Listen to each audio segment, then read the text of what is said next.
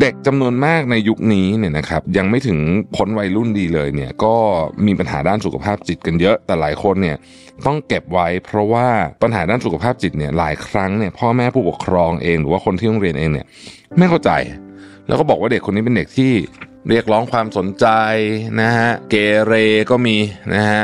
ขี้เกียจก็มีอะไรอย่างเงี้ยนะฮะแต่จริงๆแล้วมันเป็นปัญหาด้านสุขภาพจิตก็มีความเป็นไปได้นะครับ ทีนี้คำว่า mental illness เนี่ยหรือว่าปัญหาด้านสุขภาพจิตเนี่ยนะฮะมันเป็นยังไง Mission to the Moon Podcast brought to you by Sunday InsurTech ประกันที่ผมเลือกใช้ Smart Insurance Bond Simple ประกันยุคใหม่ที่มาพร้อมกับเทคโนโลยีทำทุกอย่างให้รวดเร็ว ในราคาที่เหลือเชื่อ ด้วยประกันที่ออกแบบมาด้วยใจ แล้วคุณจะลืมประสบการณ์ประกันภัยแบบเดิมๆ สนใจซื้อประกัน Sunday รับส่วนลดทันที 10%เพียงใส่โค้ด Mission to the Moon ที่หน้าชำระเงินบนเว็บไซต์ easysunday.com สวัสดีครับ ยินดีต้อนรับเข้าสู่ Mission to the Moon Podcast นะครับ คุณอยู่กับโรยทานุสาหะครับ วันนี้เป็นคิวของการสรุปหนังสือนะฮะหนังสือเล่มนี้ที่ผมเลือกมาในวันนี้เนี่ยนะครับ เป็นของคุณมาทิลดาฮินโดนะครับ The Art of Feeling Better นะฮะ หนังสือเล่มนี้มีความเหมือนหนังสืออาร์ตหน่อยๆ ซึ่งก็ไม่แปลกเพราะว่าคนเขียนเนี่ยนะครับ คุณมาเทลดาเนี่ยนะฮะเขาเป็นอาร์ติสนะครับแล้วก็เขาเป็นคนที่ทำงานด้านเกี่ยวกับสุขภาพจิตนะฮะถ้าถ้าอยากไปติดตามผลงานของเธอเนี่ยนะฮะอยู่ใน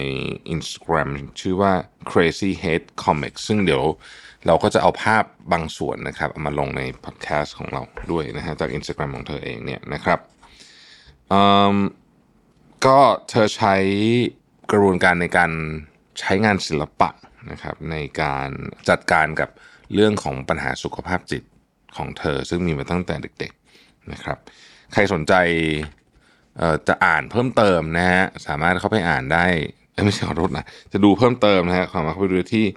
เอ่อ TED Talk นะครับ ที่ชื่อว่า The Art of Mental Health Advocacy นะครับหนังสือเล่มนี้ มีทั้งตัวอักษรมีทั้งรูปแต่ว่า ด้วยตัวอักษรเองเนี่ยก็เป็นมีความเป็นอาร์ตอยู่แล้วนะฮะเริ่มต้นจากเส้นทางการเดินทางเกี่ยวกับเรื่องของสุขภาพจิตของเธอก่อนนะครับในตอนเด็กๆเนี่ยเธอก็ดูเหมือนเด็กปกตินะครับตอนเด็กเล็กๆนะตอนเด็กเล็กๆมันดูเหมือนเด็กปกตินะครับแต่ว่าเมื่อยิ่งโตขึ้นโตขึ้นโดยเฉพาะในช่วงที่เริ่มเข้าเรียนในโรงเรียนเนี่ยนะฮะเธอก็พบว่าเธอมีปัญหาเรื่องไม่เข้าใจเลข ไม่เข้าใจวิชาเลข แล้วไม่เข้าใจอีกหลาย ๆ วิชา แต่ว่าโดยเฉพาะวิชาเลขเนี่ยนะครับ เธอไม่เข้าใจออตอนป .3 นะฮะแล้วก็หลังจากนั้นก็มีปัญหาเรื่องการเรียน แล้วก็เอ่อเธอก็ได้รับการวินิจฉัยว่าเป็น dyscalculia นะครับ dyscalculia เนี่ยเป็นโรคที่ทำให้การเรียนแล้วก็ตามเกี่ยวกับตัวเลขเนี่ยยากยากมากๆนะฮะแล้วก็คล้ายๆกับ ADHD นะฮะ ADHD จะเป็นเรื่องสมาธิใช่ไหมแต่อันนี้เป็นเรื่องเกี่ยวกับตัวเลขนะครับ แล้วก็เธอก็เริ่มมีปัญหาทางสุขภาพจิต ตั้งแต่ตอนต้องอยู่ประถมนะฮะผู้ใหญ่หลาย ๆ คนรอบๆตัวเธอบอกว่าเธอไม่พยายามที่จะตั้งใจเรียนพอนะฮะเซนซิทีฟเกินไปไม่ไม่ขยันเกินไปในโรงเรียน ซึ่งเธอบอกว่าเธอเนี่ยจริง ๆ เธอก็พยายามสุดๆแล้วนะนะฮะแต่ว่าทำไมคนอื่นคิดว่าเธอไม่พยายามนะเธอคิดว่าเธอพยายามหนักที่สุดเท่าที่เด็กคนหนึ่งในวัยนั้นจะทำได้อยู่แล้วนะครับ ตอนช่วงอายุ14เนี่ยเธอก็เกิดความวิตกกังวลอย่างหนักนะฮะอธิบายไม่ได้เหมือนกันว่าเกิดอะไรขึ้นนะครับเธอรู้สึกว่าความช่างสงสัยในโลกหรือว่าความสนุกสนานนั้นบางทีมันหายไปนะฮะก็ตอนแรกพ่อแม่เธอก็คิดว่าสงสัยเป็นคงฮอร์โมนเด็กวัยรุ่นมั้งอะไรแบบนี้นะครับ แต่ผ่านไปสักพักหนึ่งเนี่ยนะฮะเออเธอรู้สึกเหมือนกับว่าสมองส่วนที่รับผิดชอบเกี่ยวกับความสุขของเธอเนี่ย มันเหมือนถูกผ่าตัดออกไปอะ นะฮะแล้วก็อารมณ์ของเธอต่างๆ แล้วก็การเก็บตัวเนี่ยทำให้พ่อแม่เธอรู้สึกไม่สบายใจนะครับ แล้วก็เริ่มพาเธอไปหาจิตแพทย์นะฮะจิตแพทย์เนี่ยก็ถามเธอหลายอย่างนะครับแล้วก็ถามเธอว่าเอ๊ะความรู้สึกไม่ดีเนี่ยมันมาแบบตลอดเลยไหมหรือว่ามันแบบนานๆมาทีมาบ้างไปบ้างเธอก็บอกว่ามันมาเหมือนกับคลื่นอะนะครับ แล้วบางวันเธอก็รู้สึกมีความสุขนะนะฮะ มีความสุขแบบมีความสุขมากเลยนะฮะแล้วก็กลัวว่ามันจะอยู่ไม่นานนะครับ จิตแพทย์ก็เลยพยายามทำการวิเคราะห์แล้วก็บอกว่าเธอเป็นไบโพล่าซึ่งนี่เป็นครั้งแรกที่เธอได้ยินคำว่าไบโพล่านะฮะเธอกลับไปบ้านเธอก็ไป Google คำว่า bipolar disorder นะครับแล้วก็เออเธอก็บอกว่า เออเฮ้ยมันใช่นะแล้วก็รู้สึกว่าหลังจากนั้นเนี่ย เธอก็เริ่มเข้าใจว่าอ๋อจริงๆแล้วเธอกำลังป่วยอยู่นะครับแล้วเธอก็ไปหาหมอไปหาเทอราปิสไปหานักจิตบำบัดต่างๆนานานะครับแล้วก็เริ่มกินยานะฮะกินยาก็บางทีเธอก็เวียนหัวบางทีเธอก็แพ้ยาบางตัวบางที เธอมีแบบหูแว่วก็มีนะครับ แต่ว่าทั้งหมดทั้งมวลนี้มันก็ทำให้เธอเหมือนกับอารมณ์สงบลงนะฮะอ๋อก่อนจะไปต่อครับ ลืมขออภัย trigger warning นะครับเอ่อหนังสือเล่มนี้มีการพูดถึงการ ฆ่าตัวตายมีการพูดถึงเรื่องเกี่ยวกับสุขภาพจิตนะครับ ใครที่ยังไม่พร้อมนะฮะก็แนะนำให้ข้ามตอนนี้ไปก่อนเลยนะครับเอ่อโอเคนะฮะเธอก็บอกว่ากระบวนการของเธอเนี่ยนะครับมันเป็นมันช้ามันช้าเธอใช้เวลาหลายปีมาก ๆนะครับ ผ่านหลากหลายกระบวนการมาก ๆ ที่จะทำให้เธอเนี่ยมี สุขภาพจิตที่ดีขึ้น แล้วก็สามารถกลับมาเป็นตัวเองได้อีกครั้งหนึ่งใช้คำนี้แล้วกันนะครับ แล้วก็การใช้งานวาดรูปวาดเนี่ยเป็นส่วนหนึ่งที่ทำให้เธอเนี่ยเชื่อมต่อกับผู้คนเป็นหลายแสนคนที่มีความรู้สึกคล้าย ๆกัน แล้วก็มา follow เธอผ่านงานศิลปะของเธอนะฮะอันนั้นเป็นจุดเริ่มต้นนะครับของหนังสือเล่มนี้นะฮะทีนี้เราก็จะมาลงในรายละเอียดกันแล้วว่า หนังสือเล่มนี้พูดถึงอะไรบ้างนะครับ เพราะว่าใน episode นี้ นะฮะทุกสัปดาห์ของ episode นี้เนี่ยก็จะเป็นการพูดคุยกันในแบบยาวนะครับประมาณสัก 40-50 นาทีอะไรอย่างเงี้ยนะฮะโอเคทีนี้เขาบอกว่าวิธีการเริ่มสังเกตตัวเองว่าเอ๊ะเรามีปัญหาอะไรหรือเปล่าเนี่ยนะฮะตอนแรกๆเนี่ยเราก็จะรู้สึกว่าฉันไม่ได้เป็นอะไรหรอกนะฮะฉันก็เหมือนกับคนทั่วๆไปนี่แหละนะครับอย่างไรก็ดีเนี่ยความจริงก็คือว่ามนุษย์ปกติเนี่ยนะฮะ มีโอกาสที่จะมีปัญหาด้านสุขภาพจิตกันทั้งสิ้นนะครับคำว่าสุขภาพจิตทุกคนมีนะเหมือนสุขภาพกายนะฮะมันเป็นคำที่เหมือนกับว่าเออคือสุขภาพจิตคุณปกติก็ดีนะฮะแต่ว่ามันจะมีวันวันหรือว่าช่วงเวลาหรือว่าบางคนที่ไม่ดีนะครับ ลักษณะที่เขาให้สังเกตตัวเองดูนะครับ เช่น คุณมีการเปลี่ยนแปลงของอารมณ์อย่างขึ้นขึ้นลงลงนะครับ มีการเปลี่ยนแปลงของ การนอนหลับมีการเปลี่ยนแปลงของนิสัยการกินนะครับคุณรู้สึกว่าความเครียดในแต่ละวันเนี่ยมันสูงจนแบบ คุณไม่สามารถบริหารจัดการได้นะฮะคุณมีความกังวลหรือความกลัวเกินเหตุนะครับ คุณรู้สึกเศร้าก็เป็นสัญญาณชนิดหนึ่งนะครับ คุณไม่สามารถที่จะทำกิจกรรมต่างๆ ที่เป็นกิจกรรมปกติในชีวิตประจำวันทั่ว ๆ ไปได้นะครับ คุณไม่สามารถที่จะโฟกัสกับเรื่องต่างๆได้นะฮะ คุณเริ่มมีการใช้แอลกอฮอล์หรือว่ายาเสพติดในการจัดการความรู้สึกของคุณ คุณรู้สึกเหนื่อย มีพลังงานน้อย หรือมีปัญหาการนอนหลับ คุณรู้สึกว่าคุณไม่อยากทำอะไรที่เกี่ยวข้องกับสังคม อยากจะดึงตัวเองมาจากสังคมนะครับ คุณมีความรู้สึกหงุดหงิดหรือโกรธแบบเข้มข้นมาก โดยไม่ได้มีสาเหตุชัดเจนนะครับ แล้วคุณมีความยากลำบากในการบริหารจัดการ ความจริงรอบตัว คือไม่สามารถให้เหตุผลได้นะครับ บทนี้ผมเขาเขียนชื่อว่า we all have mental health เนี่ยคือจริง ๆ คนเราทุกคนเนี่ยไอ้คำว่าสุขภาพจิตมันเป็นคำแบบกลางๆนะครับแต่ว่ามันก็จะมีบางคนที่มีปัญหาเรื่องสุขภาพจิตประมาณนี้นะฮะอย่างไรก็ดีเนี่ยสังคมเราและหลาย ๆ สังคมเนี่ยเขาใช้คำว่า stigmatize คำนี้มันแปลว่า คุณเป็นอะไรปุ๊บเนี่ยนะฮะคุณจะถูกตรีตีตราเออมันแปลว่าตรีตีตรานะฮะ เด็กจำนวนมากในยุคนี้เนี่ยนะครับยังไม่ถึงพ้นวัยรุ่นดีเลยเนี่ยก็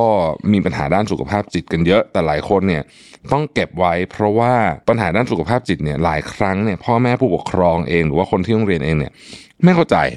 แล้วก็บอกว่าเด็กคนนี้เป็นเด็กที่เรียกร้องความสนใจนะฮะเกเรก็มีนะฮะขี้เกียจก็มีอะไรอย่างเงี้ยนะฮะแต่จริงๆแล้วมันเป็นปัญหาด้านสุขภาพจิตก็มีความเป็นไปได้นะครับ ทีนี้คำว่า mental illness เนี่ยหรือว่าปัญหาด้านสุขภาพจิตเนี่ยนะฮะมันเป็นยังไงผู้เขียนเนี่ยคุณมาทิลดาเขาบอกว่าเออแต่ละคนนี่ไม่เหมือนกันนะฮะแล้วก็มันมันไม่ไม่ใช่แบบเป็นอย่างนี้ปุ๊บแล้วมันไม่ใช่เหมือนแบบว่า มีอาการนี้แล้วก็จะเป็นทุกคนอะไรอย่างเงี้ยนะฮะคือมันก็จะเป็นลักษณะที่แตกต่างกันออกไปของแต่ละคนนะครับอย่างตัวเธอเนี่ยนะฮะเธอรู้สึกเหมือนกับว่า เธอเนี่ยเหมือนกับ เป็นลูกโป่ง ทุกๆวันเนี่ยเธอเป็นลูกโป่ง แล้วว่าพลังงานก็จะถูกดูดออกไป ดูดออกไปนะฮะเหมือนกับลูกโป่งมันแฟบลงแฟบลงเรื่อยๆเหมือนกับตัวเธอในแต่ละวันเนี่ยนะฮะ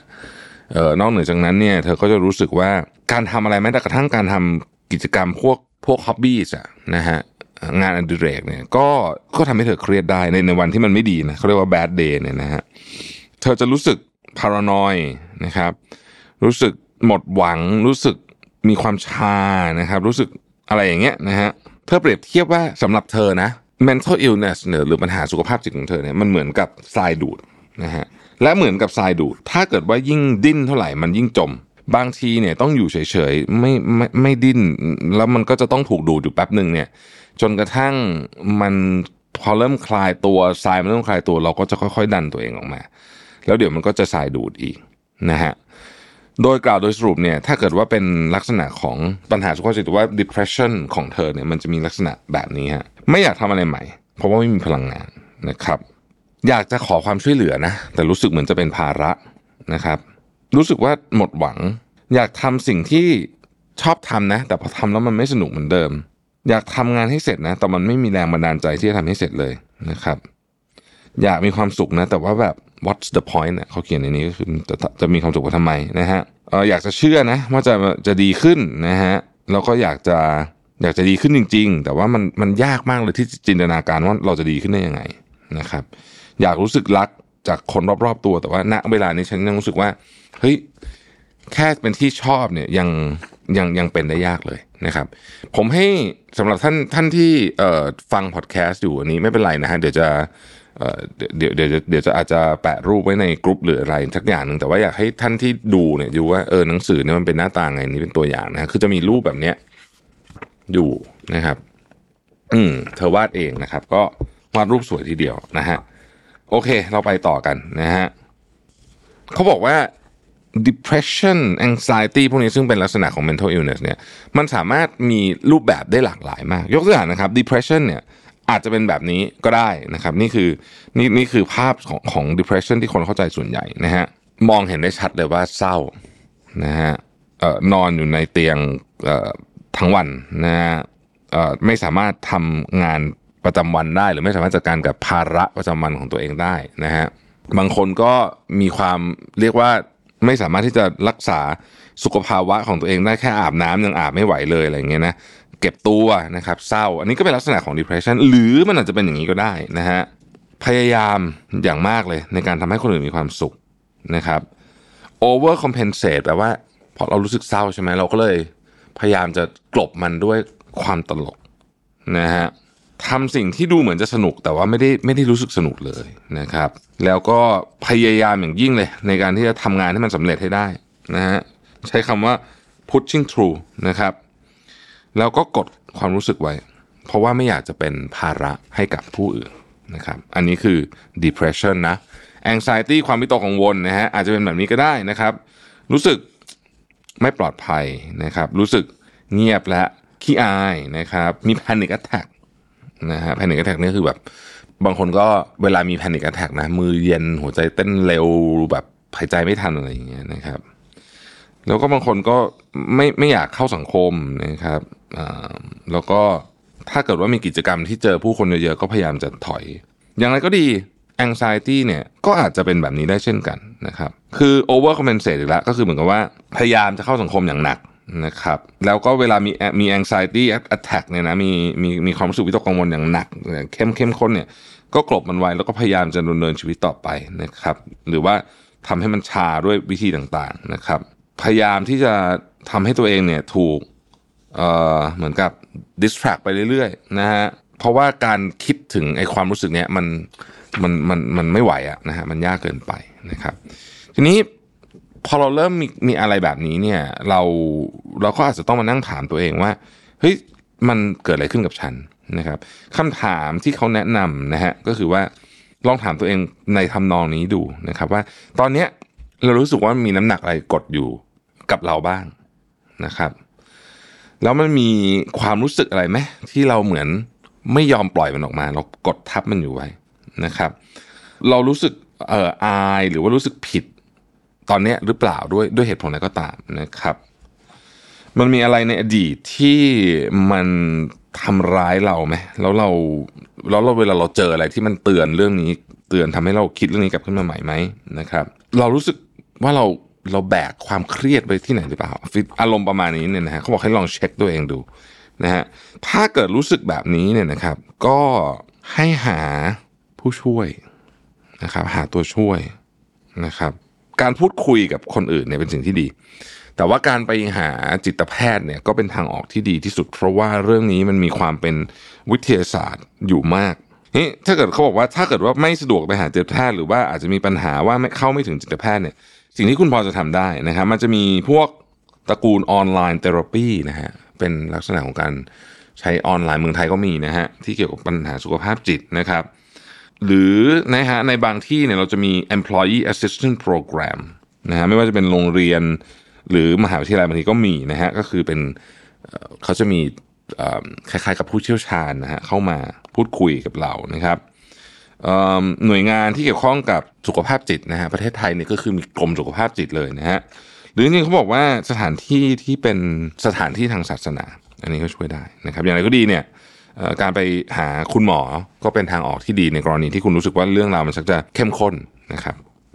ต่อไปนะฮะ trigger warning อีกรอบหนึ่งนะครับ เราจะพูดถึงเรื่องที่เกี่ยวข้องกับการฆ่าตัวตายนะครับ ใครที่ไม่อยากฟังเรื่องนี้หรือคิดว่ารับไม่ไหวเนี่ยขอให้ข้ามไปก่อนนะฮะ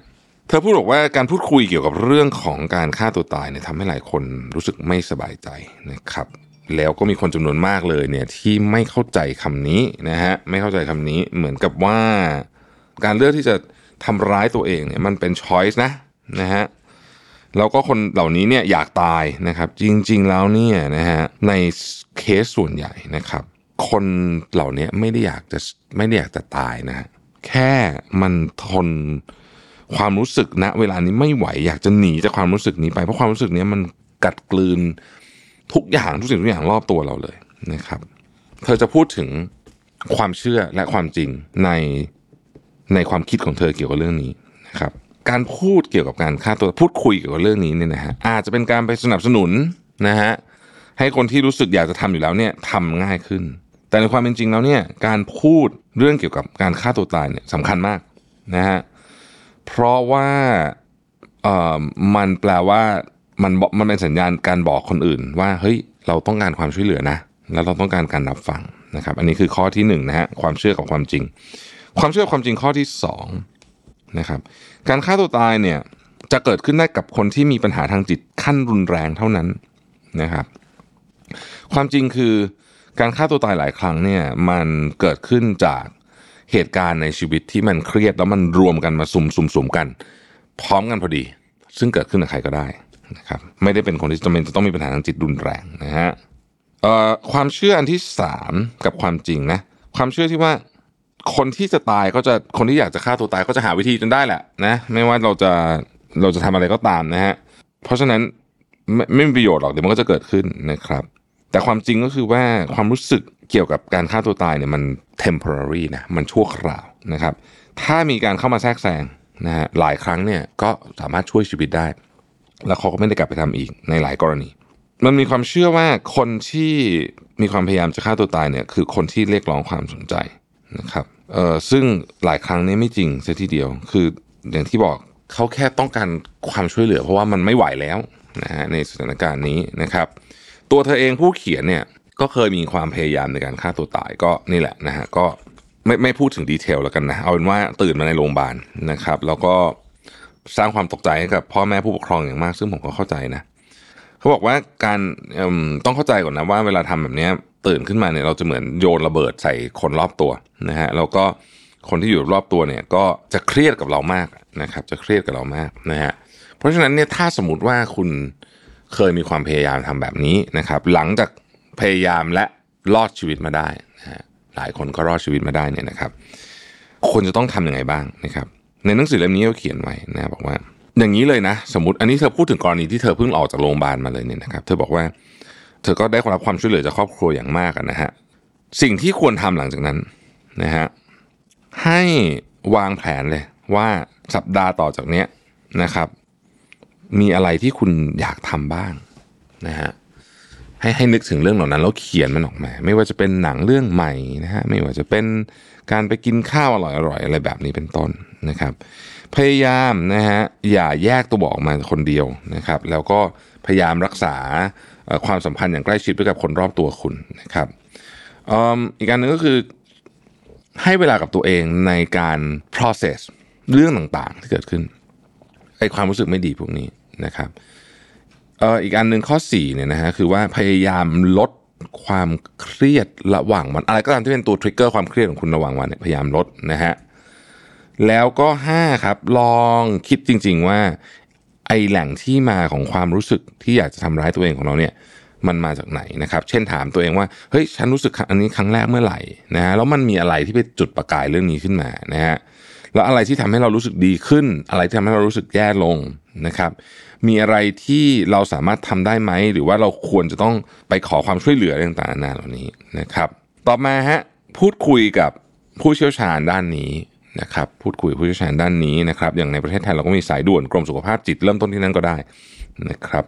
ลองเรียนรู้เรื่องใหม่ ๆ ในชีวิตคุณนะฮะไม่ต้องอะไรยากมากมายหรอกอาจจะเป็นงานอดิเรกใหม่ หรือว่าไปเรียนคลาสทำอาหารทำขนมอะไรแบบนี้ก็ได้นะครับเอ่ออีกอันหนึงก็คือว่าลองอ่านเกี่ยวกับเรื่องราวของผู้ที่เขาผ่านประสบการณ์เดียวกับคุณมานะฮะเขาจัดการมาได้ยังไงบ้างเช่นหนังสือเล่มนี้เป็นต้นหนังสือเล่มนี้ก็เป็นตัวตัวอย่างที่ดีนะครับเขาบอกว่ามันเป็นธรรมดานะที่จะรู้สึกบางทีก็รู้สึกผ่อนคลาย สลับกับผิดหวัง สลับกับ มีความอับอายนะฮะมีความโกรธนะครับ หลังจากที่เรามีความพยายามครั้งนั้นมานะฮะแล้วก็ self care ครับการดูแลตัวเองเป็นเรื่องสำคัญมาก ๆ ในการที่จะทำให้คุณหายนะครับ เช่น นอนให้พอกินอาหารให้ดีออกกำลังกายนะฮะเอ่ออะไรอย่างนี้เป็นต้นนะครับ รวมถึงการไปเข้ากลุ่มที่เป็น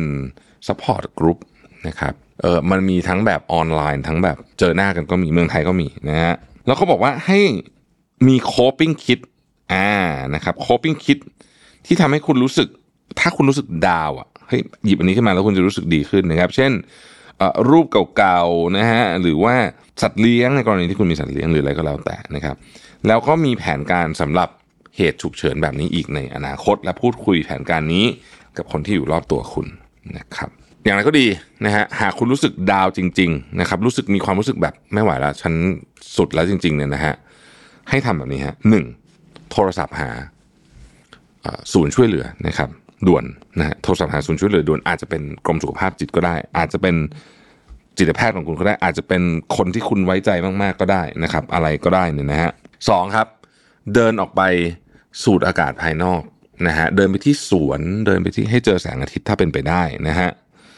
เอ่อสามบอกคนในครอบครัวเพื่อนเพื่อนสนิทเราว่าให้ว่าเรารู้สึกแบบนี้นะครับสี่คือใช้วิธีการ box breathing คือโฟกัสที่การหายใจ เดี๋ยวเราจะพูดเรื่องนี้อีกแป๊บหนึ่งนะฮะเอ่อห้าครับนั่งลงครับแล้วเขียนความรู้สึกต่างๆออกมานะครับ เขียนความรู้สึกอาจจะเขียนจดหมายถึงคุณในวัยเด็กก็ได้อะไรแบบนี้เป็นต้นนะครับหาของที่อร่อยมากๆ กินในความรู้สึกของคุณความของอร่อยของแต่ละคนจะไม่เหมือนกัน ถ้ากรณีนี้ทำได้ก็ดีทำนี้ได้ก็ ข้ามไปอันถัดไปฮะลองอาบน้ำเย็นดูฮะอาบน้ำเย็นมากๆดูนะครับ แล้วก็บอกตัวเองว่าเฮ้ยเราจะเทคเรื่องเนี้ยนาทีต่อนาที แปลว่าเราจะดูความรู้สึกของเราเนี่ย ทุกนาทีเป็นต้นไปต่อจากนี้นะครับ คือหมายถึงว่าโฟกัสที่นาทีต่อนาทีในช่วงที่มันแย่ที่สุดนะฮะอย่าเพิ่งไปดูอย่าเพิ่งไปคิดอะไรยาวนะครับ เอาสิ่งของที่มันจะสามารถทำร้ายคุณได้เนี่ยเอาไปไกลๆมือที่สุดนะฮะและ สุดท้ายเรื่องสำคัญมากคือว่า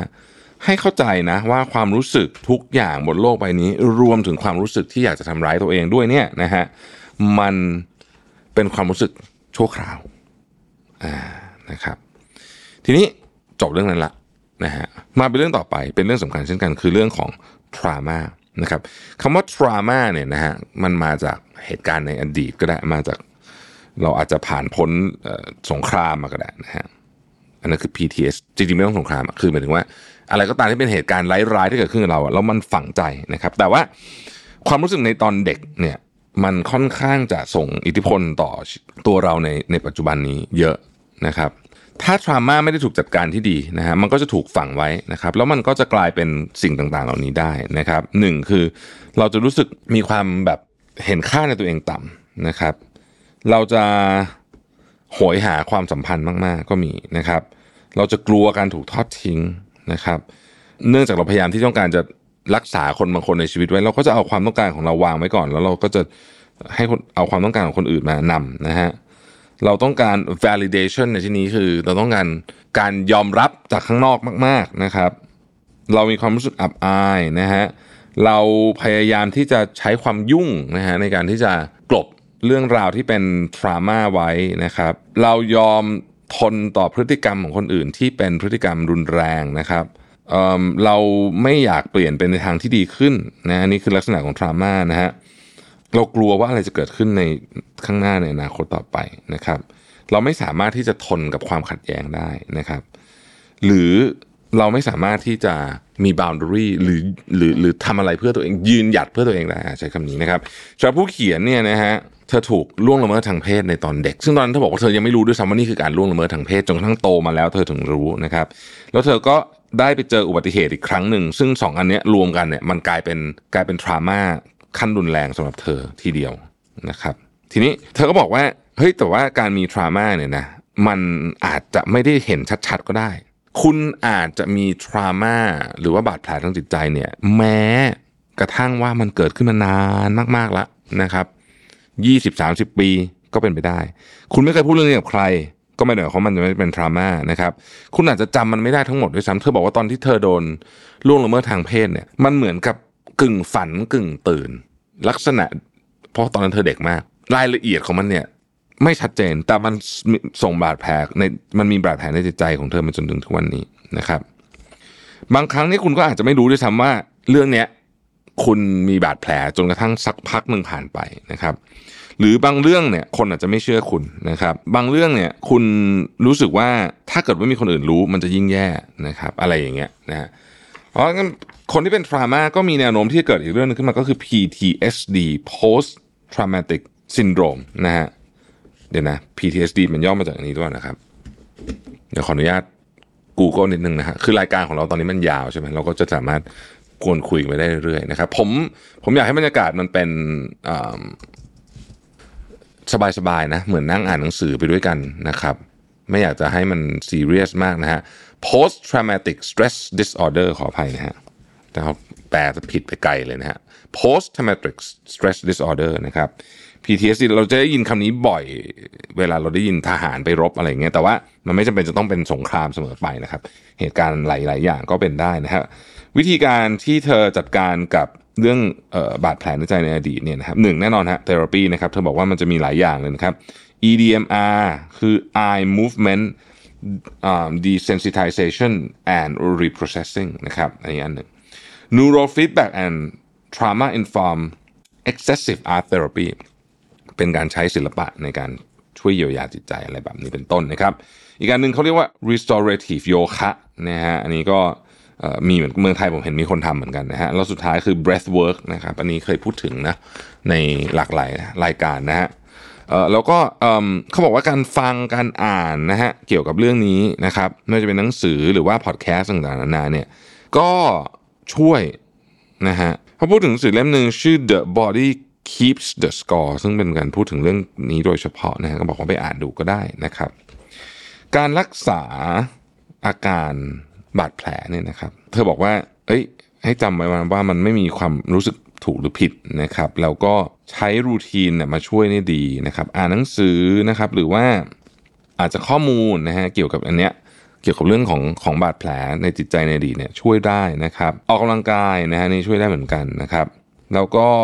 ให้อยู่กับคนที่คุณเชื่อใจจริงๆเอ่อหาวิธีการที่ดีต่อดีต่อตัวคุณคือ healthy expression นะของ ความโกรธ ความกลัวความเฉยชานะครับซึ่ง healthy expression หนึ่งก็คือการออกกำลังกายนี่แหละนะครับแล้วก็เข้า group therapy ก็ดีนะถ้าเกิดว่ามีโอกาสนะครับทีนี้เขาสรุป part ที่หนึ่งว่าเฮ้ยคุณไม่ได้เป็นอะไรนะ คือคุณไม่ได้ broken หรืออะไรนะครับเรื่องนี้เนี่ยเกิดขึ้นได้กับทุกคนนะครับแล้วมันแตกต่างกันแต่ละคนไปนะครับ ดังนั้นเนี่ยมันเป็น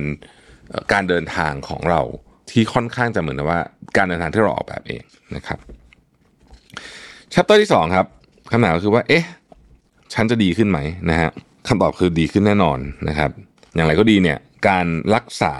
อาการเกี่ยวกับทรามาเนี่ย มันไม่เหมือนการรักษาไข้หวัดนะฮะ เธอบอกงี้นะฮะ คือเธอบอกว่าเธอลองมาหมดแล้วทุกอย่างนะครับ ตั้งแต่ยาออกกำลังกายไปหาหมอดู อะไรพวกเนี้ยเธอทำมาหมดแล้วในทุกๆเวเธอพบว่า เฮ้ย สิ่งหนึ่งที่ทำให้มันไม่จะไม่สำเร็จนะ คือคุณคิดว่ามันรักษาได้แบบไข้หวัด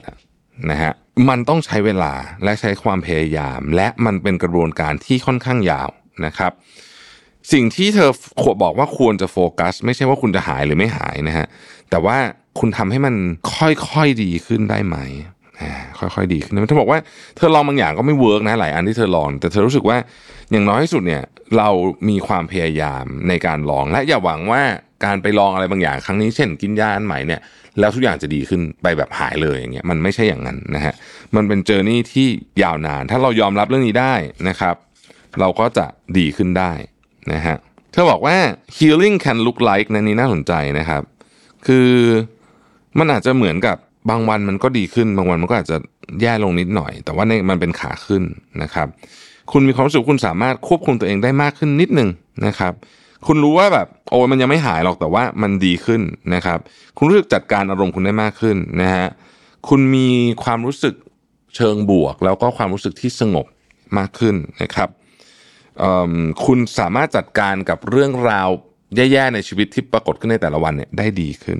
นะครับ แล้วคุณเออผมชอบอันนี้นะฮะ คุณโฟกัสกับสิ่งที่คุณควบคุมไม่ได้เนี่ย น้อยลง แล้วโฟกัสกับสิ่งที่คุณควบคุมได้เนี่ยมากขึ้น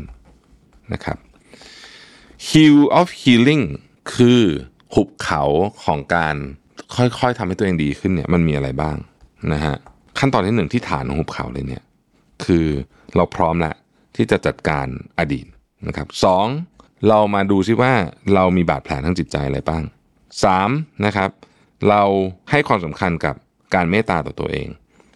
สี่นะครับเราปล่อยให้ตัวเองเป็นอิสระห้าเรามีพื้นที่ที่ปลอดภัย เรามีคนที่ปลอดภัยอยู่รอบเรา 6. เราพักผ่อนและเรา reflect กับเรื่องราวต่างๆที่ผ่านมาตกผลึกนะครับ 7. เราเปลี่ยนสิ่งที่เราสามารถเปลี่ยนได้และ 8. ไอ้สิ่งที่เปลี่ยนไม่ได้เราก็ปล่อยมันไปซะนั่นเองนะครับเขาบอกว่าความคิดเชิงบวกถือเป็นแพรชูชีพสำคัญในเรื่องนี้ยังไงก็ดี คุณต้องแบ่ง2ออย่างให้ออกคือ toxic positivity นะฮะ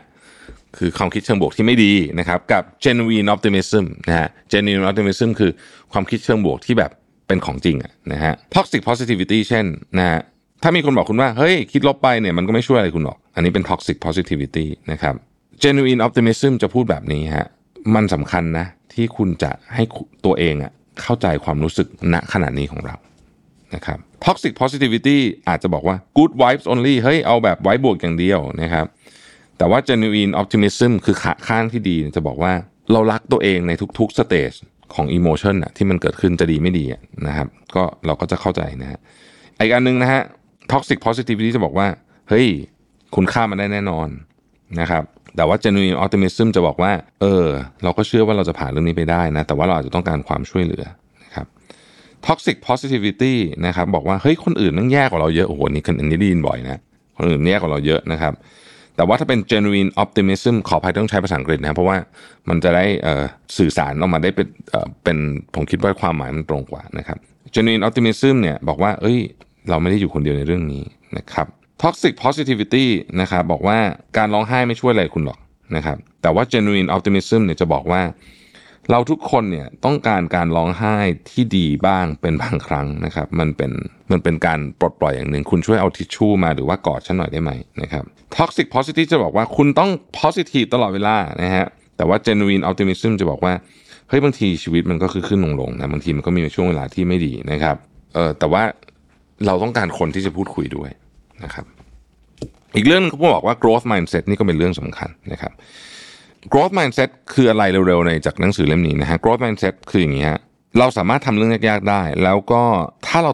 ใช้พลังสุดทางเนี่ยมันจะต้องถูกจัดการได้ไม่ทางไหนก็ทางหนึ่งนะครับ ความสำเร็จของผู้อื่นเป็นสิ่งที่ดีและน่าชื่นชม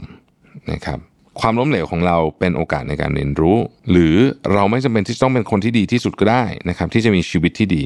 ถ้าเราไม่สามารถทำสำเร็จในวันนี้ พรุ่งนี้เราจะทำสำเร็จก็ได้ แล้วก็เราสามารถเรียนรู้เรื่องใหม่ ๆ ได้เสมอ อันนี้คือ growth mindset ถ้าเป็น fixed mindset ล่ะนะครับ ฉันไม่ดีพอที่ที่จะจัดการเรื่องนี้นะครับ ความสำเร็จของคนอื่น เป็นข้อพิสูจน์ความล้มเหลวของฉันนะฮะ ความสามารถของฉันเนี่ยคือมันมันได้แค่นี้แหละประมาณนี้แหละนะฮะ ความล้มเหลวนะครับ เป็นสัญญาณว่าฉันไม่สามารถทำอะไรที่ดี ๆ บนโลกใบนี้ได้นะครับ ถ้าฉันทำอะไรไม่สำเร็จ ฉันก็ไม่มีค่านะครับ ถ้าเกิดฉันทำไม่สำเร็จตอนนี้แปลว่าอนาคตก็คงทำไม่ได้ละมั้งนะฮะนี่คือเรื่องเรื่องเกี่ยวกับ mindset อีกเรื่องนึงเขาพูดเยอะคือเรื่องของ body image น่าสนใจมากเขาบอกว่าเฮ้ยรู้ไหมว่า body image หรือความรู้สึกต่อร่างกายเราเนี่ยนะฮะความอ้วนผอมหรือหรือหรือรูปร่างอะไรของเรา หรืออะไรก็ตามที่เกี่ยวกับร่างกายเนี่ยเกี่ยวข้องกับเรื่องของสุขภาพจิตเยอะมาก ๆเลยนะฮะแล้วก็ ถามว่าเฮ้ยมนุษย์เรานี้มีปัญหาเกี่ยวกับร่างกายเรามาตั้งแต่เเกิดหรือเปล่าบอกเปล่า แต่จริงๆแล้วเนี่ยมันเป็นสิ่งที่เราเรียนรู้ผ่านสื่อต่างๆนะครับเราก็จะบอกว่าเอ้ยแบบนี้สวยแบบนี้ไม่สวย beauty standard อะไรอย่างเงี้ยนะฮะก็จะเป็นเรื่องที่ค่อนข้างอันตรายเธอบอกว่าเธอเองก็มีปัญหานี้มาตลอดจนกระทั่งเธอเริ่มเข้าใจว่า ไม่ใช่ว่าเราจะต้อง ต้องอยากจะสวยเป๊ะตลอดเวลา หรือฉันจะเป็นอะไรก็ได้ปล่อยตัวเพลทเลเทตลอดเวลาไม่ใช่นะครับ สิ่งสำคัญที่เธอค้นพบ หลังจากเธอผ่านกระบวนการนี้มาแล้วเนี่ย คือเธอไม่ได้สนใจอะว่าจะรู้สึกยังไงหรือร่างกายจะเป็นยังไง เธอจะทำสิ่งที่คิดว่าดีกับร่างกาย เช่น กินอาหารที่ดีออกกำลังกาย แต่มันจะเป็นยังไงท้ายที่สุดแล้วเนี่ยบางทีมันอยู่เหนือการควบคุมของเราเหมือนกันนะครับ เราไม่ได้เหมือนกับว่าปล่อยปละละเลยสุขภาพไม่ต้องสนใจมันเลย ฉันจะกินอาหารเละเทะอะไรให้อ้วนไปหมดก็ก็ได้ไม่ใช่ ในขณะเดียวกันเราก็ไม่ได้บอกว่าโอ้โหแบบมีรอยบนตัวหรือว่าน้ำหนักเกินนิดนึงไม่ได้เลยเนี่ยนะฮะก็ไม่ใช่เหมือนกันนะครับ สิ่งที่เธอบอกคือว่า คุณเป็นเพื่อนกับตัวเองได้ไหมล่ะ แล้วลองถามตัวเราเองดูสิว่าเวลาเราเป็นเพื่อนกับใครเนี่ย เราได้ไปชั่งน้ำหนักเขาป่ะไปดูไหมว่าเขามีรอยอยู่ที่ตัวแค่ไหนมีเซลลูไลท์แค่ไหนนะฮะเอ่อหรือว่า เขามีตีนกายเยอะมันทำให้คุณชอบเพื่อนคนนี้น้อยลงหรือเปล่า คนส่วนใหญ่ต้องตอบว่าไม่แน่ๆนะครับ เพราะฉะนั้นเหมือนกันฮะคุณสามารถเป็นเพื่อนกับตัวเองได้ไหมนะครับ การจะเป็นเพื่อนกับตัวเองทํำยังไงนะฮะอะหนึ่งดูซิว่า เอ๊ะเราต้องการเรื่องอะไร ความต้องการความอยากของเราคือเรื่องอะไรนะครับ แล้วก็ปกป้องพลังงานของเราเองนะฮะแล้วก็ให้กำลังใจตัวเองเป็นนะฮะ เอาสุขภาพเนี่ยเป็น priority เสมอสุขภาพของตัวคุณนะครับ อย่าคาดหวังกับตัวเองในสิ่งที่คุณไม่คาดหวังกับคนอื่น สามารถอยู่คนเดียวได้แล้วก็มีความสุขไม่เหงา ฝึกอยู่คนเดียวบ้างนะครับ เมตตากับตัวเองนะครับให้ตัวเองเนี่ยสามารถเรียนรู้จากความผิดพลาดได้บ้างนะครับ แล้วก็ถ้าเกิดว่าคุณรู้สึกว่าจิตใจของคุณเนี่ยมันมันเป็น negative self talk นะฮะก็พยายามที่จะลดคำพูดนั้นลง พาร์ทที่ 3 ครับผูคิด นะฮะคือทำยังไงถึงจะจะดีขึ้นนะครับเขาบอกว่า self compassion คืออันที่สำคัญที่สุดเมตตาต่อตัวเอง ซึ่งมันเป็น 3 อันนะครับ อันที่1เนี่ยนะฮะคือ self kindness นะครับ self kindness คืออะไรนะฮะคือการปฏิบัติต่อตัวเองเนี่ยนะครับด้วยความอ่อนนุ่มอ่อนโยน และเมตตาแทนที่จะเป็นความโหดร้ายนะครับ ให้ความรักกับตัวเองนะฮะอันนี้กันที่ 1 mindfulness คืออะไร mindfulness เกินที่2นะครับ mindfulness ก็คือว่า เออ ลองสังเกตด้วยจิตใจที่มันเปิดกว้างนะฮะ ไม่ตัดสินนะครับ ไม่ละเลยความเจ็บปวดของคุณนะครับ แล้วก็ลองดูซิว่าจริง ๆ แล้วเนี่ย ณ ขณะนี้เนี่ย เราเป็นยังไงกันแน่ นี่คือ part ที่สองนะครับ สุดท้ายฮะ common humanity ก็คือ ให้อนุญาตให้ตัวคุณเนี่ยนะครับ เป็นมนุษย์คนหนึ่งนะครับ สามารถทำผิดได้ เรียนรู้จากมันได้นะครับ แล้วก็รู้ว่ามนุษย์มันไม่ perfect นะฮะแล้วก็คุณก็ไม่ควรจะ expect ว่าตัวเองจะ perfect ด้วยเช่นกัน นี่คือลักษณะของความเมตตาต่อตัวเองนะครับซึ่งในนี้เขาก็จะพูดถึงหลาย ๆ อย่างมาก ๆ เลยนะฮะแต่ว่าผมขออนุญาตเลือกสักสองสาอันที่ที่ผมคิดว่ามันเวิร์กขึ้นมาแล้วกันนะครับ คือหนึ่งให้พื้นที่กับตัวเองว่าฉันเป็นคนนะฉันก็จะต้องทำผิดพลาดบ้างนะครับ แล้วก็อีกอันหนึ่งก็คือว่า พยายามเชื่อมโยงกับความรู้สึกของตัวเองอย่างจริงจังนะครับ ผ่านกระบวนการบางอย่าง เช่นการนั่งสมาธินี่ก็ช่วยได้นะฮะแล้วก็เขียน journal ครับเออนี่สำคัญมากนะครับบอกเขียน journal การเขียน journal จะทำให้คุณเห็นตัวเองชัดมากยิ่งขึ้นนะครับ แล้วก็ปฏิบัติกับตัวคุณบางครั้งเนี่ยนะฮะเหมือนที่คุณอาจจะปฏิบัติกับเด็กในครอบครัวหรือเพื่อนนะครับ ซึ่งเขาเหล่านั้นเนี่ยไม่จำเป็นจะต้องถูกวิพากษ์วิจารณ์ตลอดเวลา เช่นเดียวกันกับคุณ ด้วยเหมือนกันนะครับ self care นะครับ self care เป็นยังไงบ้างนะฮะ self care เราจะแบ่งออกเป็นทั้งหมดเนี่ยเอ่อหก part ด้วยกันนะครับ social self care นะครับเรื่องเกี่ยวกับสังคมนะฮะ social self care มีพยายามติดต่อกับเพื่อนฝูงอยู่เสมอๆนะครับชุมชนหรือว่าสังคมของคุณเนี่ยเขามีกิจกรรมอะไรกันก็ไปร่วมนะฮะไปทำงานสังคมทำงานอะไรบ้างเนี่ยนะครับทำงานอาสาอะไรอย่างเงี้ยนะฮะไป support group นะครับทั้งออนไลน์ก็ได้หรือว่าออฟไลน์ก็ได้นะครับ โทรศัพท์หาคนที่คุณแคร์บ้างนะครับเเมื่อคุณมีปัญหาอะไรให้สื่อสารนะครับ ไม่ว่าจะสื่อสารเรื่องของความต้องการของคุณ หรือสื่อสารเรื่องขอบเขตหรือว่า boundaries ของคุณด้วยนะครับแล้วก็สร้าง supporting system ที่ดีอันนี่คือเรื่องของ social self care spiritual self care นะฮะสวดมนต์หรือนั่งสมาธินะครับ อันนี้เป็นเรื่องที่สำคัญนะ มีพื้นที่ปลอดภัย อาจจะเป็นสถานศาสนสถานของคุณก็ได้นะครับ ลองโยคะดูนะฮะแล้วก็ให้ทุกวันเนี่ยมีเวลาที่คุณสามารถตกผลึกเกี่ยวกับตัวเองได้ อาจจะเป็นการเขียนอะไรอย่างเงี้ยก็ได้นะครับ แล้วก็อันนี้สำคัญเลยนะฮะเชื่อมโยงกับธรรมชาติเยอะๆนะครับออกไปเดินในสวนอะไรแบบนี้นะฮะเจอแสงแดดเยอะๆ mental self care นะครับเรียนรู้เรื่องใหม่ๆ อ่านหนังสือฟังพอดแคสต์ดีๆ นะครับ เล่นบอร์ดเกมก็ได้นะฮะหรือวิดีโอเกมก็ได้นะครับ เมืองที่คุณอยู่เนี่ยเชื่อว่าคุณอาจจะยังสำรวจไม่ครบลองไปสำรวจมุมมองใหม่ๆ ในเมืองที่คุณอยู่ดูนะครับ อีกอันหนึ่งที่เขาบอกว่าเขาแนะนำมากๆเลยนะ คือการเล่นพัซโซ crossword ก็ได้นะฮะหรือว่าซูดูโกก็ได้นะครับเมื่อกี้ mental ใช่ไหมอันนี้ emotional self care นะครับ emotional self care นะครับทำงานศิลปะก็ได้นะครับ ไปหานักจิตบำบัดบ้างก็ได้ไปพูดคุยนักจิตบำบัดบ้างก็ได้นะครับ ถ้าตอนไหนไม่ไหวจริงๆนะฮะไม่ไหวจริง ๆ ก็รีบหาตัวช่วยนะครับเเขียน journal นะฮะหรือว่าทำการนั่งสมาธิ practical self care คืออะไรนะครับ practical self care เนี่ยก็คืออการเกี่ยวกับชีวิตประจำวันของคุณนะะฮะที่จะช่วยลดอาการเครียดของคุณได้นะครับทำงานบ้านนะทำงานบ้านดีมากนะฮะแล้วก็ทำอาหารนะครับ ทำเรื่องงบของคุณเองอะ budgeting อะนะครับแพลนเกี่ยวกับเรื่องในอนาคตนะฮะวางแผนเกี่ยวกับเรื่องในอนาคตนะครับตั้งเป้าหมายที่เป็นไปได้สำหรับสัปดาห์นั้นๆนะฮะแล้วก็จัดการบ้านให้เรียบร้อย physical self care นะครับการดูแลตัวเองด้านร่างกายนะฮะมีรูทีนที่ดีนะฮะนอนดีกินดีนะครับออกกำลังกายนี่แน่นอนอยู่แล้วนะฮะดื่มน้ำเยอะๆนะครับถ้าตอนไหนรู้สึก มีเวลานะครับให้ลองแพมเพอร์ตัวเองบ้างเช่นมาสหน้าอะไรแบบนี้เป็นต้นนะครับรวมไปถึง take care of your sexual health ด้วยเรื่องนี้ก็สำคัญเช่นเดียวกันนะครับต้องดูไปรวมๆกันไปทั้งทั้งหมดทั้งมวลนี้นะฮะรูทีนนะครับเธอบอกว่าอะลองดูแล้วกันว่ารูทีนเนี่ยเป็นยังไงนะครับที่เธอทำนะฮะแล้วมันเราอาจจะเราอาจจะไปปรับใช้ได้แน่นอนรูทีนแต่ละคนก็คงไม่เหมือนกันเนาะแต่ว่าลองดูนะฮะว่ารูทีนเป็นยังไงนะครับ ของเธอเนี่ยตื่นเช้ามานะครับ สิ่งแรกที่เธอทำคือ stretch นะฮะดื่มน้ำแก้วใหญ่ ๆ นะครับนั่งสมาธิ 5 นาทีนะฮะเป็น guided meditation คือแบบเนี่ยผ่านแอปอะนะฮะส่งข้อความหา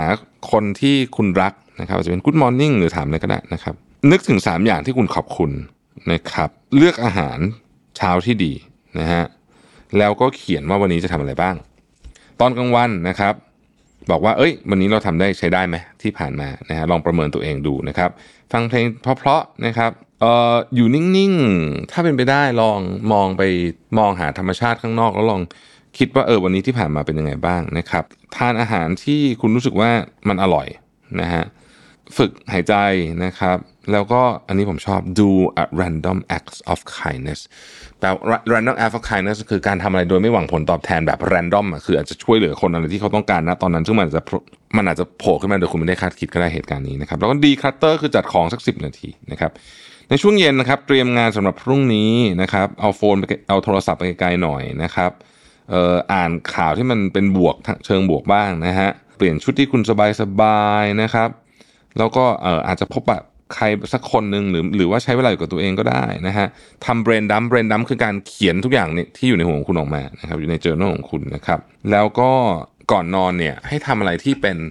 สิ่งที่เรียกว่า self care หนึ่งอย่าง เช่น นั่งสมาธิก็ได้ เอาหน้ามาแมสก็ได้ ทาครีมอะไรแบบนี้เป็นต้นนะครับ อีกอันหนึ่งที่น่าสำคัญคือ คุณจะต้องมีการ set boundaries หรือขอบเขตที่ชัดเจนเพื่อ ให้คุณรู้ว่าตรงนี้คือใช่ตรงนี้คือไม่ใช่นะครับ วิธีการ set boundaries คืออะไรนะครับหนึ่งสื่อสารว่าเรื่องเนี้ย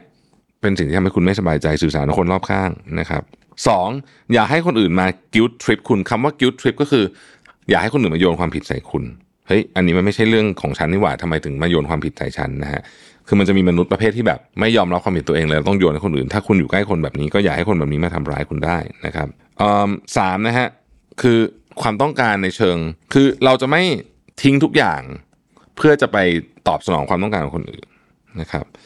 สี่นะฮะเราจะยืนหยัดเพื่อตัวเองนะครับห้าเราจะไม่ไม่รู้สึกผิด หรือไม่รู้สึกต้องรับผิดชอบกับเรื่องที่เราไม่สามารถควบคุมได้หรือเรื่องที่มันไม่เกี่ยวกับเรานะครับหกคือเราจะสื่อสารอย่างตรงไปตรงมานะฮะเวลาเรามีเรื่องอะไรนะฮะเจ็ด เราจะไม่ยอมให้ความสุขของเราขึ้นอยู่กับความคิดเห็นของคนอื่นนะครับแปดเราจะให้เรื่องสุขภาพจิตและเรื่องสุขภาพกายของเราเนี่ยเป็น priority เสมอนะครับเก้านะฮะเราจะออกมาจากผู้คนที่ทำให้เรารู้สึกตัวเล็กลงเรื่อยๆ หรือรู้สึกรู้สึกแย่นะฮะรู้สึกแย่ coping mechanism นะครับ coping mechanism นะฮะเขาบอกว่าบางทีเนี่ยเราก็จะต้องมีกระบวนการในการจัดการกับตัวเองนะครับ ซึ่งเราเมื่อกี้เราพูดไปละนะฮะเเราก็จะลงดีเทลนิดนึงนะครับ coping mechanism ของของมนุษย์มีอะไรบ้างนะฮะโทรหาคนที่คุณไว้ใจนะครับอออกกำลังกายนะฮะไปในพื้นที่ปลอดภัยนะครับ ปลูกต้นไม้ฟังเพลงนะครับวาดรูปถ่ายรูป เขียนหนังสือเขียนอะไรอย่างเงี้ยนะครับ ให้รางวัลกับตัวเองนะครับ ไปสปาไปทำผมร้องไห้ก็ได้นะครับ ร้องเพลงก็ได้นะฮะ กินของที่คุณอยากกิน เขียน journal นะครับ สื่อสารสิ่งที่คุณต้องการ stretch ทำโยคะ อ่านหนังสือนะครับ เลี้ยงสัตว์ ลองอบเค้กดูนะ ลองหา 3 อย่างที่คุณชอบเกี่ยวกับตัวเองนะฮะ ลองไอ้ breath work นะครับ หาเวลาให้กับตัวเองนะครับ เดินในธรรมชาตินะฮะทำอะไรที่คุณทำไม่เสร็จอะมานานละแล้วทำให้เสร็จให้ได้นะครับจัดของที่บ้านนะครับ บอกตัวเองด้านบวกบ้างนะฮะ mindfulness exercise อันนี้มันมีใน YouTube ลองไปเซิร์ชดูนะครับทำพัซโซอะไรอย่างนี้เป็นต้นนะฮะ box breathe คืออะไรนะฮะ box breathe เนี่ยคือคุณนับหายใจเข้านะแล้วนับ 4 วิ แล้วหยุด 4 วิ หายใจออก 4 วิ หยุด 4 วิ แล้วเข้าอีก 4 วิ นี่คือ box breathe นะครับ อันเนี้ยจะช่วยเรื่องของการเอาแบบเวลาคุณสมมติว่าคุณ panic หรือคุณเครียดหรือสมมติว่าการจะต้องจริงๆมันใช้ได้กับทุกเรื่องนะ จะขึ้นไปพูดต่อหน้าคนเยอะๆเนี่ย box breathe เนี่ยผมใช้หลายครั้งนะฮะ work มากเขียน journal ถ้าไม่รู้จะเขียนอะไรนะฮะลองเอาอันนี้เป็น guideline ก็ได้นะครับ ในการเขียน journal นะครับ อะไรคือสิ่งที่ดีที่เกิดขึ้นในวันนี้ อะไรคือสิ่งที่แบบฉันฉันจะต้องหลีกเลี่ยงต่อจากนี้ และเพราะทำไมถึงต้องหลีกเลี่ยงนะครับ วันนี้เราเจอวิธีการทำอะไรให้ตัวเองรู้สึกดีบ้าง นะครับลองเขียนหนังสือถึงตัวเองในนอนเด็กดูก็ได้นะฮะหรือเขียนถึงตัวเองในอนาคตก็ได้นะครับ อะไรเป็นตัวจุดชนวนความรู้สึกบางอย่าง เช่นทำให้เราโมโหในวันนี้นะครับ ความรู้สึกแบบไหนที่เราพยายามจะกดไว้ หรือพยายามจะหลีกเลี่ยงนะครับ อะไรทำให้คุณมีความสุขวันนี้นะครับ อะไรเป็นสิ่งที่คุณเรียนรู้จากเรื่องที่ผิดพลาดในวันนี้นะครับ อะไรที่ทำให้คุณเครียด อะไรทำให้คุณสงบนะครับ คุณต้องการอะไรในชีวิต อะไรที่เป็น motivation ของคุณ นะครับ อะไรที่เป็นวิธีโคบกับปัญหาคือวิธีการจัดการปัญหาที่คุณชอบที่สุดในวันนี้นะครับ และชั้นวันนี้แตกต่างจากชั้นเมื่อ 5 ปีที่แล้วยังไงบ้างนะฮะอ่าอันนี้ก็จะเป็นวิธีการโคปิ้งนะครับ โอเคนะฮะ The Road to Discovery นะครับ ผมพูดเร็วๆนะ เพราะว่าเวลาเรามันจะชักจะเกินเกินไปหน่อยหนึ่งแล้วนะฮะ โอเคนะครับวิธีการ อย่างที่บอกการหายจากอาการนี้มันเป็นเรื่องที่ไม่สามารถจะทำได้ในวันสองวัน แล้วมันไม่ใช่ไข้หวัดนะครับ เพราะฉะนั้นเนี่ยนะมันจะต้องมีกระบวนการอยู่นะครับกล่าวโดยสรุปเลยนะครับ วิธีการอันหนึ่งที่ช่วยคือ คุณจะต้องป้องกันความเครียดไม่ให้เกิดขึ้นก่อน ป้องกันยังไงหนึ่งสำคัญมาก healthy routine นอนให้พอออกกำลังกายให้พอกินอาหารให้ดีนะครับสองในช่วงเวลาตอนเย็นก่อนนอน ขอให้มีคามโมเมนต์อาจจะเป็นช่วงเวลาที่คุณจิบชาที่ไม่มีคาเฟอีน แล้วก็อ่านหนังสืออะไรแบบนี้นะครับสามเรื่องเครียดในชีวิตคุณขอให้จัดหมวดหมู่ของมันอย่างชัดเจน ให้ทุกอย่างเนี่ยออกมาเป็นภาพและตัวอักษรที่ชัดเจนว่า ตอนนี้เครียดเรื่องอะไรอยู่นะครับสี่ฝึกตอบ no ไม่เอา คือปฏิเสธคนให้เป็นนะครับห้าจัดของรอบๆตัว จัดงานรอบๆตัว จัดจัดงานรอบตัวหมายถึงว่า organize ของทุกอย่างรอบตัวคุณให้เป็นระเบียบนะครับ หกก็คือว่าถ้ามีปัญหาอะไรรีบพูดคุยกับคนอื่นเสมอนะครับ แล้วก็เขาก็จะมีทิปเล็กน้อยนะฮะผมยกตัวอย่างนะครับ เช่นเออลดการใช้โทรศัพท์ลงนะครับ แล้วก็พยายามหาเวลาในการนั่งสมาธิแค่สักนาที 2 นาทีระหว่างวันก็ยังดีอะไรอย่างเงี้ยนะครับ guided meditation เป็นสิ่งที่หนังสือเล่มนี้พูดถึงบ่อยมากๆนะฮะเพราะฉะนั้นเนี่ยนะครับก็เออลองลองไปใช้วิธีนี้ดูนะครับ ต้องระวังนะครับ สิ่งที่เขาเรียกว่า self sabotaging นะครับ self sabotaging คือการทำร้ายตัวเองนะฮะสัญญาณของการทำมี self sabotaging ซึ่งไม่ดีต่อการรักษาสุขภาวะ และสุขภาพจิตของคุณเนี่ยนะครับหนึ่งคุณไม่มี boundaries ไม่มีขอบเขตกับคนอื่นเลยนะครับสองคุณวิจารณ์ตัวเองรุนแรงมากนะครับสามคุณไม่ขอความช่วยเหลือจากใครเลยสี่คุณตั้งเป้าหมายและความคาดหวังที่แทบจะเป็นไปไม่ได้นะครับ ห้าคุณรู้สึกติดอยู่ในลูปของ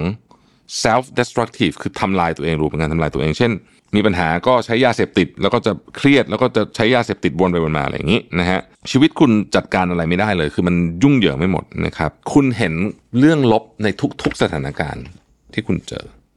นะครับ ทีนี้ทำยังไงถึงจะไม่ self sabotaging ได้นะครับ ก็นะฮะหนึ่งก็คือเป้าหมายก็อย่าโหดเกินไป นะครับข้อ 2 คือถามตัวเองว่าอะไรเป็นสิ่งที่คุณต้องการจริงๆนะฮะ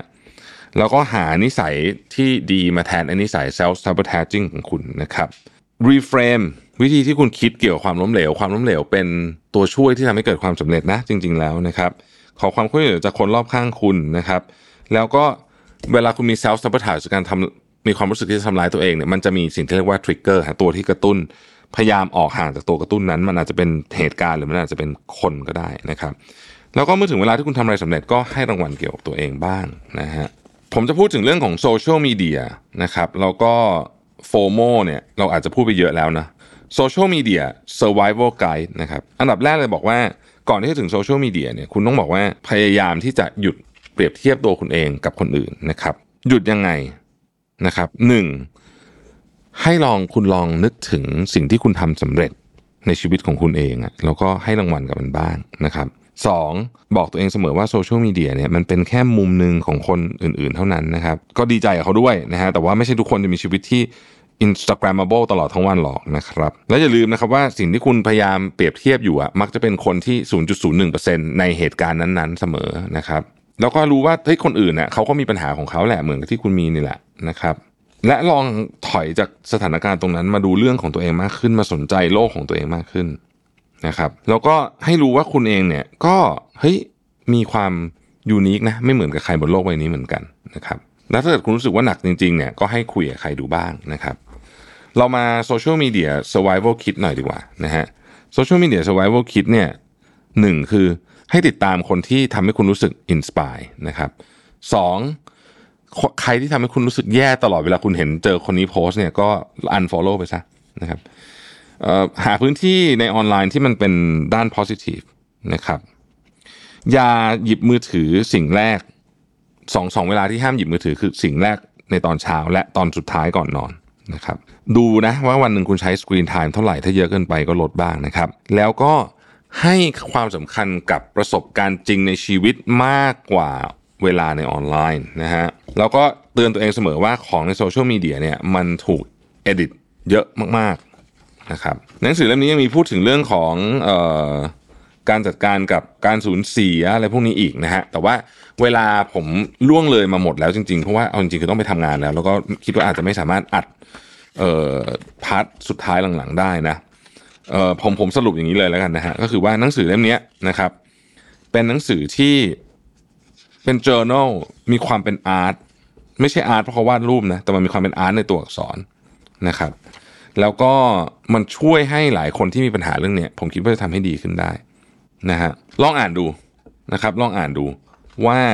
หนังสือเล่มนี้ดีมากนะ ผมผมแนะนำนะฮะมันมีเรื่องอื่นอีกเยอะแยะเลยที่อยู่ในนี้ที่ที่เกี่ยวข้องกับว่าเออคุณควรจะขอบคุณในชีวิตบ้าง หรือว่า tips of letting go นะจะปล่อยเรื่องราวต่างๆ ไปได้ยังไงนะครับ อะไรอย่างเงี้ยมีเยอะแยะเลยนะฮะแต่ว่ามันก็จะเป็นแนวแนวนี้นะครับปีท้ายหนังสือเล่มนี้บอกว่าหนังสือเล่มนี้เป็นเจอร์นี่ของคนที่ประสบปัญหาค่อนข้างหนักในเรื่องของสุขภาพจิตนะครับแล้วก็เหตุผลที่ที่เธอเขียนหนังสือเล่มนี้ขึ้นมาเนี่ยก็เพื่อที่จะทำให้ทุกคนเนี่ยได้รู้ว่า เอ้ยหนึ่งคุณไม่ได้อยู่คนเดียวสองเรื่องนี้มีทางออกและมีทางแก้ไขเสมอนะครับ The Art of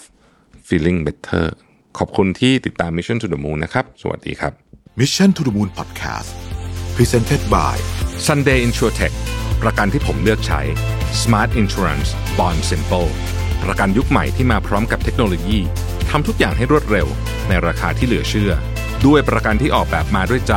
แล้วคุณจะลืมประสบการณ์ประกันภัยแบบเดิมๆ สนใจซื้อประกัน Sunday รับส่วนลดทันที 10%เพียงใส่โค้ด Mission to the Moon ที่หน้าชำระเงินบนเว็บไซต์ easysunday.com